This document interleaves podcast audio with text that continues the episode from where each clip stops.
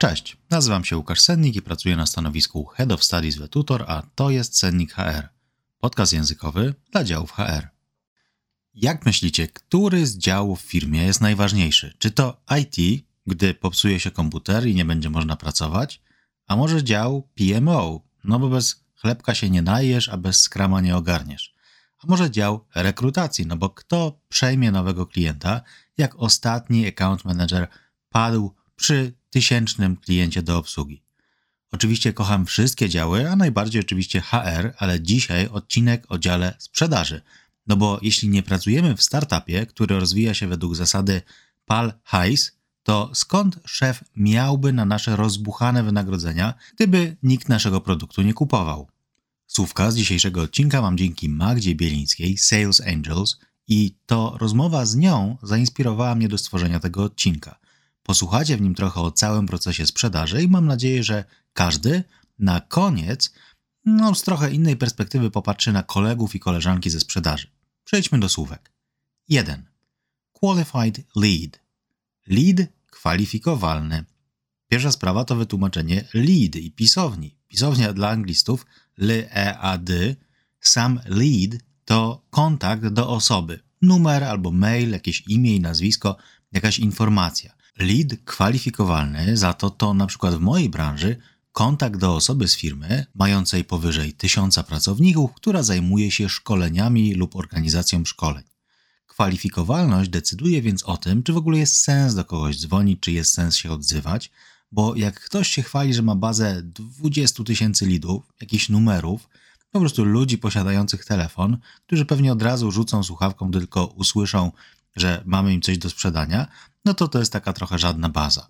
Sama liczba lidów może być więc myląca, bo baza z dziesięcioma kwalifikowalnymi lidami jest zdecydowanie przyjemniejsza niż te tysiąc numerów, na przykład do jednoosobowych działalności gospodarczych. Z tą kwalifikacyjnością może być też niezła zabawa, bo mogą być przypadki, że Lidl nie spełnia niby kryteriów, bo dzwonimy do specjalisty z jakiegoś działu, który w ogóle nie zajmuje się kupowaniem czegokolwiek, ale ta osoba może nas na przykład przekierować do odpowiedniej osoby, więc te twarde kryteria, no to jedno, ale czasem numer do osoby, która gdzieś nas na przykład widziała na konferencji, pobrała jakiś raport, który się bardzo jej spodobał i zostawiła kontakt, no może doprowadzić do niezłej umowy. Tutaj też chciałbym trochę odczarować mylne przekonanie, że praca handlowca to jest sprzedawanie ludziom, którzy chcą kupić. No ale o tym też za chwilę, a najpierw zdanie. I do appreciate the effort, but there are no qualified leads in the database of our 500 entries. Doceniam wysiłek, ale na te ponad 500 pozycji nie widzę żadnego lida kwalifikowalnego. Tutaj fajna gramatyczna emfaza, wrzucenie pozornie zbędnego do przed czasownikiem, jak na przykład I do like him, naprawdę go lubię, jest dużo bardziej mocniejsze niż I like him, które jest takie neutralne. 2. Cold call. Zimny call, zimna rozmowa, tak po polsku bardzo. Wprowadzamy więc element ciepłoty w sprzedaży, bo zimny, po prostu taki numer do kogoś, gdzie nie wiemy, czy ktoś jest zainteresowany, a podgrzany, to na przykład kontakt do osoby, która była na jakiejś konferencji i można powiedzieć, a dzwonię, bo pani akurat miała okazję widzieć naszą prelekcję na tej konferencji Garnki i Kołdry 2024. Czy mogę chwilkę zająć? Gorący z kolei to kontakt do osoby, która powiedziała na takiej konferencji Garnki i Kołdry, ach, wasze rozwiązanie sprawdzi się idealnie w mojej organizacji, proszę o kontakt w poniedziałek o 10. To jest mój numer. Wracamy jednak do zamrażarki. Cold calling to kontakt często realizowany przez osobne call center, do szerokiej bazy lidów, przykład mieszkańców danego miasta, gdzie oferujemy swoje usługi. Postaram sobie wyobrazić taką hipotetyczną sytuację, że mogłaby być taka grupa osób, przykład w wieku 28-35 lat, w mieście powyżej 100 tysięcy mieszkańców, a naszym produktem są ubezpieczenia rodzinne. Ustalając więc te kryteria, przygotowujemy scenariusz takiej rozmowy, pytania badające, czy osoba, z którą konsultant call center będzie rozmawiał, to jest nasz potencjalny klient. Ustalamy też, że no, jeśli statystycznie najwięcej dzieci rodzi się w okolicy września, to dobrze byłoby takich potencjalnych młodych rodziców jeszcze złapać w lipcu, sierpniu i spytać, czy może myśleli o ubezpieczeniu rodzinnym.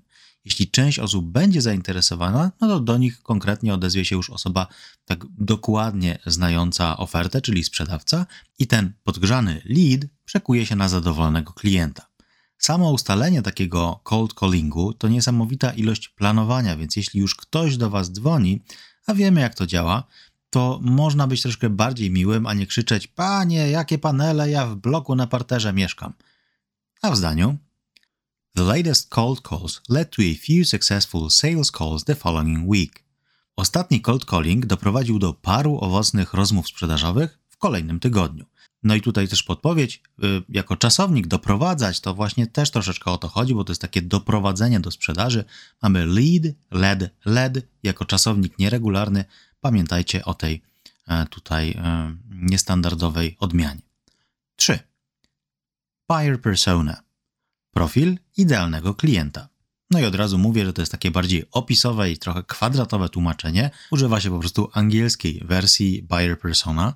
Buyer persona to ściślej taka reprezentacja idealnego klienta, oparta na badaniach rynkowych, jakichś rzeczywistych danych dotyczących istniejących klientów. Zazwyczaj buyer persona zawiera jakieś szczegóły, więc wiek, płeć, stanowisko pracy, poziom dochodów albo cele. Wydaje mi się, że można wymyślić setki takich buyer person, no ale nawet z takiego y, prozaicznego względu, prostu nie ogarniemy tak dużo tych y, person, tak jak jest ta liczba Dunbara, Dunbar's number, gdzie 100 y, osób to jest taki maksimum, które po prostu kojarzymy. Po prostu przeważnie operuje się w okolicach kilkunastu takich buyer person, w zależności też od branży. Tutaj ciekawostka z sieci Real, której już nie ma na rynku, więc mogę troszeczkę zdradzić, ale może ktoś kiedyś pracował. Tam jakieś 10-12 lat temu robiłem bardzo dużo testów poziomujących i często jeździłem do pracowników do biur, no a ja mogłem sobie wtedy po prostu z nimi porozmawiać. No, były to najlepiej zarabiane pieniądze, bo siedziałem i patrzyłem sobie po ścianach, no a ktoś e, właśnie sobie rozwiązywał test. Ja wtedy na takiej ścianie widziałem rozpisanie takiej buyer persony, takich buyer person sieci Real. Było to dla mnie niesamowicie ciekawe. Pamiętam, że był tam 20-letni student, który szybko wchodzi do marketu, kupuje kilka produktów, nie wybiera długo, liczy na szybkość zakupów. Albo emeryt, który długo chodzi po całym sklepie, studiuje każdą cenę, albo 35-latek robiący zakupy wysokiej jakości, szuka zdrowych produktów i może też za nie zapłacić. No bardzo ciekawa sprawa. Takie szufladkowanie ludzi, taki pigeonholing, może wydawać się trochę nieludzkie i każdy wytatuowany łysy mężczyzna po trzydziestce może się obrazić, że ciągle widzi reklamy produktów do brody. No, ja tak mam. No ale co nam zostało z dbania o włosy? A w zdaniu Every time I buy a shampoo, I wonder what kind of buyer persona I am. Za każdym razem, gdy kupuję szampon, zastanawiam się, jaką buyer personą jestem. Bardzo ciekawa sprawa, takie zastanowienie się nad sobą, jaką ja mogę być buyer personą. 4. Consultative Sales. Sprzedaż doradcza.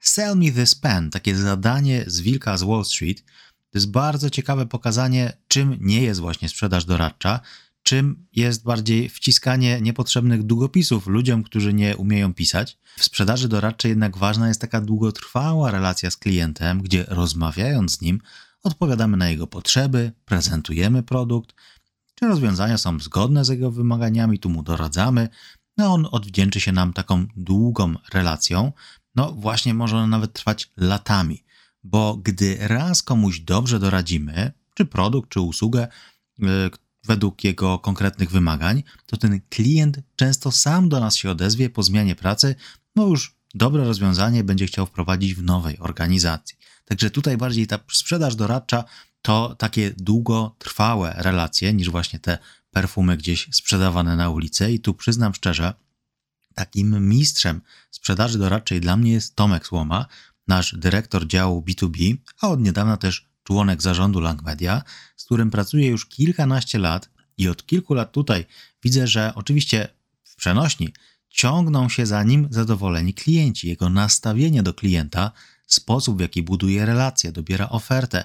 Bardzo często doprowadza do takiej sytuacji, że tylko słyszę: A to jest ta osoba, co przeszła z innej firmy do innej firmy i poprosiła mnie o przesłanie oferty w nowej organizacji. Niezależnie więc od rodzaju produktu, najważniejsza jest ta relacja z klientem, bo na wszystko znajdzie się klient, na każdy produkt, na każdą usługę, ale relacje z klientami są na lata. To chyba nawet powiedział Michael Scott z amerykańskiego The Office, że sprzedawcą się jest, a menadżerem się bywa. Powiedział to pewnie jadąc ratować jakąś sprzedaż, a pamiętajcie, że w Scranton no nie sprzedawali jachtów, a papier do drukarek. A w zdaniu After a few months of pushing counterfeit perfumes, I decided to move to consultative sales. Po kilku miesiącach wciskania podrobionych perfum postanowiłem przejść do sprzedaży doradczej. Counterfeit takie fajne słowo na takie podróbki. 5. Sales plan. Plan sprzedaży. Sam przyznam, że przed rozmową z Magdą Bielińską myliłem trochę plan sprzedaży z celami sprzedażowymi i teraz wiem, że plan sprzedaży to jest taki strategiczny dokument, który określa cele sprzedażowe, strategie oraz konkretne działania, które należy podjąć w celu zrealizowania tych celów. Bez tego planu nawet najlepszy produkt możemy sobie postawić na półce, a najlepszą usługę wrzucić do worka z innymi usługami i nic się nie zadzieje. Na plan składa się wiele elementów, ale z ciekawostek zapewnie domyślacie się, że na przykład opony zimowe nie sprzedają się najlepiej w lato, a pontony i piłki plażowe w zimie. Sama sprzedaż musi być więc zaplanowana. Najlepiej, biorąc pod uwagę sezonowość produktu czy usług, powiązać można to jakoś z wcześniejszym marketingiem czy ogólnym budowaniem świadomości marki, ale też dobrać odpowiednie działania, żeby ten cel został zrealizowany i ten plan też się udał. Samo założenie, że w drugim kwartale siądziemy i sprzedamy produktu za milion, to razie takie wishful thinking, czyli takie pobożne życzenia. Same na przykład cele sprzedażowe rozłożone są e, przeważnie na kwartały i składają się z konkretnych kwot, które handlowiec czy grupa handlowców powinni osiągnąć. Kwoty czy liczba sztuk mogą być też ustalane indywidualnie w zależności od doświadczenia handlowca czy poprzednich wyników. Zrealizowanie celów sprzedażowych albo ich nawet przeskoczenie może skutkować jakimiś osobnymi premiami, niemniej cały odcinek staram się, mam nadzieję, że tłumaczyć, że gdyby nie sprzedaż w firmie, to dużo osób mogłoby się zacząć martwić o swoją pracę.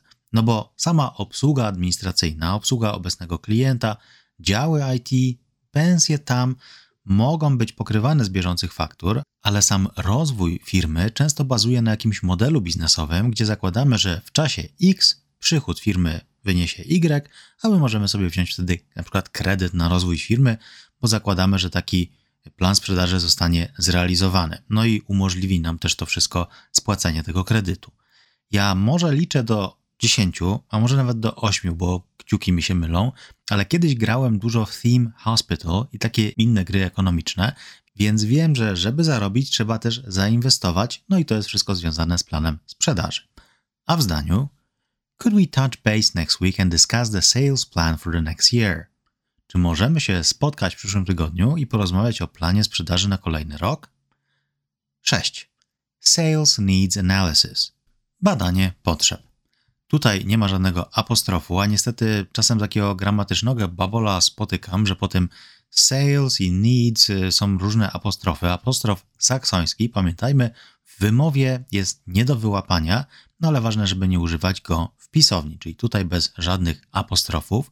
Badanie potrzeb ja znam ze szkoleń, bo samo zapisanie się na kurs i trafienie do grupy z kilkoma słuchaczami, no nie oznacza, że osiągniemy swoje cele językowe, Potrzeby, które pomogą osiągnąć te cele, bada właśnie lektor, tak samo jak potrzeby potencjalnego klienta bada sprzedawca. Po co? Żeby osiągnąć sytuację win-win. Zadowolenie sprzedawcy, no ale też zadowolenie klienta. Bo mieć kogoś na przysłowiowe perfumy na 5 minut, wcisnąć ten flakon, co dopiero ma wejść na rynek, który w ogóle tira jakiegoś spadły te perfumy i wyjątkowo dzisiaj na ulicy można je kupić. No za ile? Ile one mogą kosztować? Jak pan myśli? No tak właśnie często słyszałem. Nieraz pewnie słyszeliście taką podróbkę sprzedaży, która była bardziej manipulacją do kupna. Tak jak powiedziałem wcześniej, sprzedaż doradcza odpowiada na potrzeby klienta, więc te potrzeby wcześniej trzeba zbadać, poznać, no i bez poświęcenia kilkunastu minut na poznanie organizacji, jej potrzeb, nie ma nawet co zaczynać opowiadać o produkcie czy usłudze. Samo zaczynanie takiej litanii o zaletach sprzedawanego produktu czy usługi może wyzwolić w organizmie potencjalnego klienta taką reakcję obronną, gdzie słuchając o kolejnych zaletach powie przez zęby: No, na pewno tego nie kupię, nie jest mi to niepotrzebne. Potencjalny klient najlepiej więc, żeby miał okazję się wygadać odpowiadając na pytania związane z organizacją, jej wielkością, doświadczeniem z podobnymi produktami czy usługami. Potem można już przejść do konkretnych rozmów, o czym za chwilę, ale jeszcze zdanie. Please remember about starting with the sales needs analysis, not the sales pitch. Proszę pamiętaj, aby zacząć od badania potrzeb klienta, a nie od gadki sprzedażowej. A tą tak zwaną gadkę za sekundkę wyjaśnię. 7. Sales pitch. Rozmowa sprzedażowa, a trochę pejoratywnie gadka sprzedażowa, bo tak trochę po angielsku też to brzmi. To pitch somebody some idea to jest właśnie coś podkręcić komuś jakiś temat, podpowiedzieć coś, zainspirować czymś. No, też nie polecam mylić długości samogłoski, bo sales pitch to brzoskwinia sprzedażowa i długość samogłoski jest ekstremalnie ważna w angielskim, szczególnie jak będziemy chcieli powiedzieć, że upadła nam na plaży kartka papieru z punktami do rozmowy sprzedażowej. Tutaj naprawdę bardzo dziwne zdanie i brzydkie może wyjść, jeśli pomylimy długość samogłoski. W samej rozmowie sprzedażowej łączy się wiele poprzednich punktów, bo do czynienia mamy już z ciepłym, takim podgrzanym leadem, czyli klientem wstępnie zainteresowanym, spełniającym kryteria kwalifikowalności. Sprzedawca jednak musi szybko postarać się określić, z którą buyer personą ma do czynienia, bo klepanie scenariusza sprzedaży może szybko skończyć się zakończeniem takiej rozmowy i stratą potencjalnego klienta. Sami pewnie słyszeliście, jak brzmi taka rozmowa robota, który sprzedaje te słynne panele fotowoltaiczne, czekając tylko na słowo klucz wypowiedziane przez nagabywanego klienta. Niestety takie robotyczne rozmowy wciąż można usłyszeć, nawet gdy nie dzwoni do nas robot, bo słaby sprzedawca leci według takiego jednego scenariusza od lat, miesięcy, no i jak nikt nie narzekał, to on nic nie będzie zmieniał. Naprawdę nie tędy droga. Jeśli sami nie jesteście w dziale sprzedaży, to możecie być częścią po stronie kupującej i gdy ja coś kupuję, bardzo doceniam takie podejście doradcze, na przykład w sklepach budowlanych, które często odwiedzam i w moim przypadku wspieram oba, i pomarańczowe, i zielone, bo są często obok siebie i bardzo doceniam, gdy mówię, czego mi potrzeba, co wyczytałem w internecie, że tak powinienem powiedzieć, a potem fachowiec mówi mi, a to pan potrzebuje, tego nie potrzebuje pan takiego dobrego, bo pewnie raz pan użyje, a dodatkowo dużo osób kupuje taki produkt, jak kupują ten produkt, który pan chce kupić. Wtedy idę do kasy taki zaopiekowany, że nikt mi nic nie wcisnął, a ja wydaję pieniądze no niemal z zadowoleniem. A w zdaniu Your sales pitch totally mesmerized the whole room. Twoja rozmowa sprzedażowa całkowicie zahipnotyzowała wszystkich w pokoju. Whole room oczywiście w domyśle nie pokój y, i tynki i ściany, ale jednak osoby w tym pokoju. 8. Invoice. Faktura no bo do niej właśnie prowadzą wszystkie drogi, a nie do Rzymu. Gramatycznie z tego względu, że zaczyna się na samogłoskę, zawsze mówimy an invoice, więc pamiętajmy, przed samogłoską zawsze n, a gdy chcemy powiedzieć, że jest zwolniona z VAT, jak na przykład szkolenia językowe, to exempt from VAT, czyli Value Added Text. Tu też wymowa tax, a nie tax albo tax. Tex-Mex to jak idziemy coś zjeść. Kiedy klient już zdecydował się na kupienie naszej usługi czy produktu, umowa jest podpisana, do akcji włącza się dział finansowy czy też dział księgowości i wystawia taką fakturę. Czasem może to chwilę potrwać i znają takie przypadki, nie z obecnej firmy oczywiście, ale sprzedaż toczyła wojny z księgowością, czy może jednak nie dałoby rady szybciej wystawić tej faktury, szczególnie w takim okresie końcoworocznym, kiedy wykorzystuje się budżet do suchej nitki. Etymologicznie i ze względów na wymowę, faktura i invoice to są bardzo śmieszne słowa. Bardzo nie polecam więc mylenia i mówienia po angielsku Can you send me the faktura today? No bo to jest trochę taki homofon brzydkiego słowa angielskiego faktura, niemniej pochodzi z łaciny od faktura, e, czyli wytwarzać, ale też jako rzeczownik rzecz wytworzona. Też jakby factoria, factory, e, czyli fabryka. Po angielsku za to słowo invoice zostało zapożyczone z francuskiego envoyer, wysyłać, no bo faktury przecież się wysyła. Niemniej zapożyczone od czasownika, bo sama faktura po francusku to dalej facture albo facture, jakby powiedziały gołębie. To przedziwna historia, więc przejdźmy do zdania. There's a minor inconsistency in this invoice, so I'll need a correction. Jest drobna nieścisłość w tej fakturze, więc będę potrzebować korekty. 9. Liaison. Łącznik. I to jest super ważne słowo do zapamiętania, liaison, bo często pojawia się w filmach, gdy takim liaisonem jest ktoś w kontekście współpracy między dwoma działami, jakimiś jednostkami policji, służbami.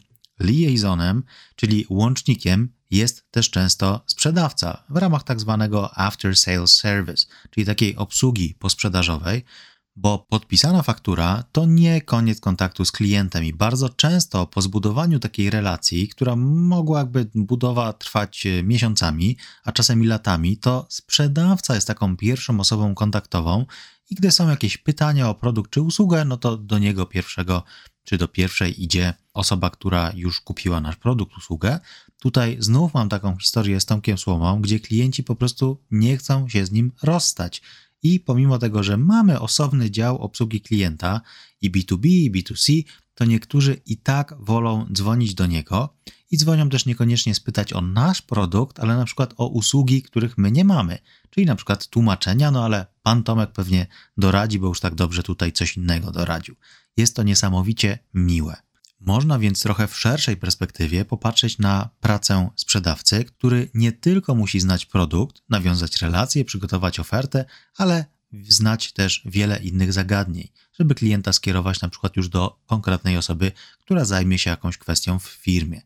Z czasem taką relację może oczywiście wypracować account manager, opiekujący się danym klientem, no ale to pewnie on już będzie tę relację budował. A w zdaniu After not being able to reach our liaison with the finance department, I asked for a liaison with our liaison.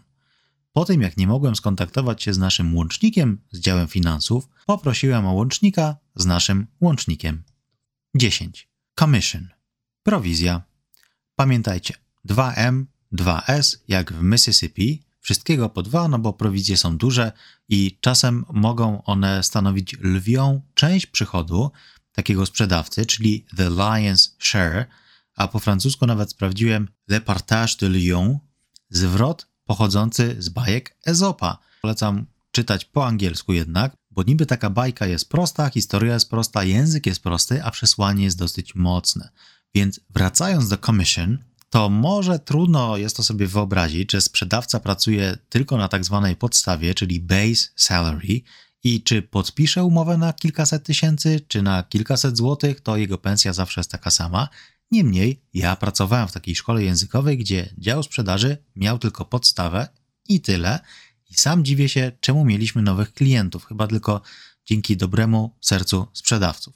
Sama prowizja może nie kończyć się też na dziale sprzedaży. Może ona również obowiązywać w innych działach, na przykład BOK, gdzie za utrzymanie klienta na kolejny rok współpracy może być jakaś osobna prowizja dla Key Account Managera, który tak dobrze obsługiwał, że klient nie chce się z nami rozstać. Ciśnie mi się na ustach jeszcze jeden taki ciekawy zwrot związany właśnie z lwem z bajki ezopowej i to jest commission clawback. Claw jak pazur, jak pazur lwa i jest to odebranie prowizji sprzedawcy w przypadku na przykład wypowiedzenia umowy przez klienta. Zabezpiecza to firmę przed naobiecywaniem, żeby tylko sprzedać produkt, co w przypadku poważnych firm, ale też sprzedaży doradczej nie ma miejsca, ale można sobie wyobrazić takie szemrane interesy, gdzie w okazyjnej cenie sprzedawane są produkty, które zaraz się psują.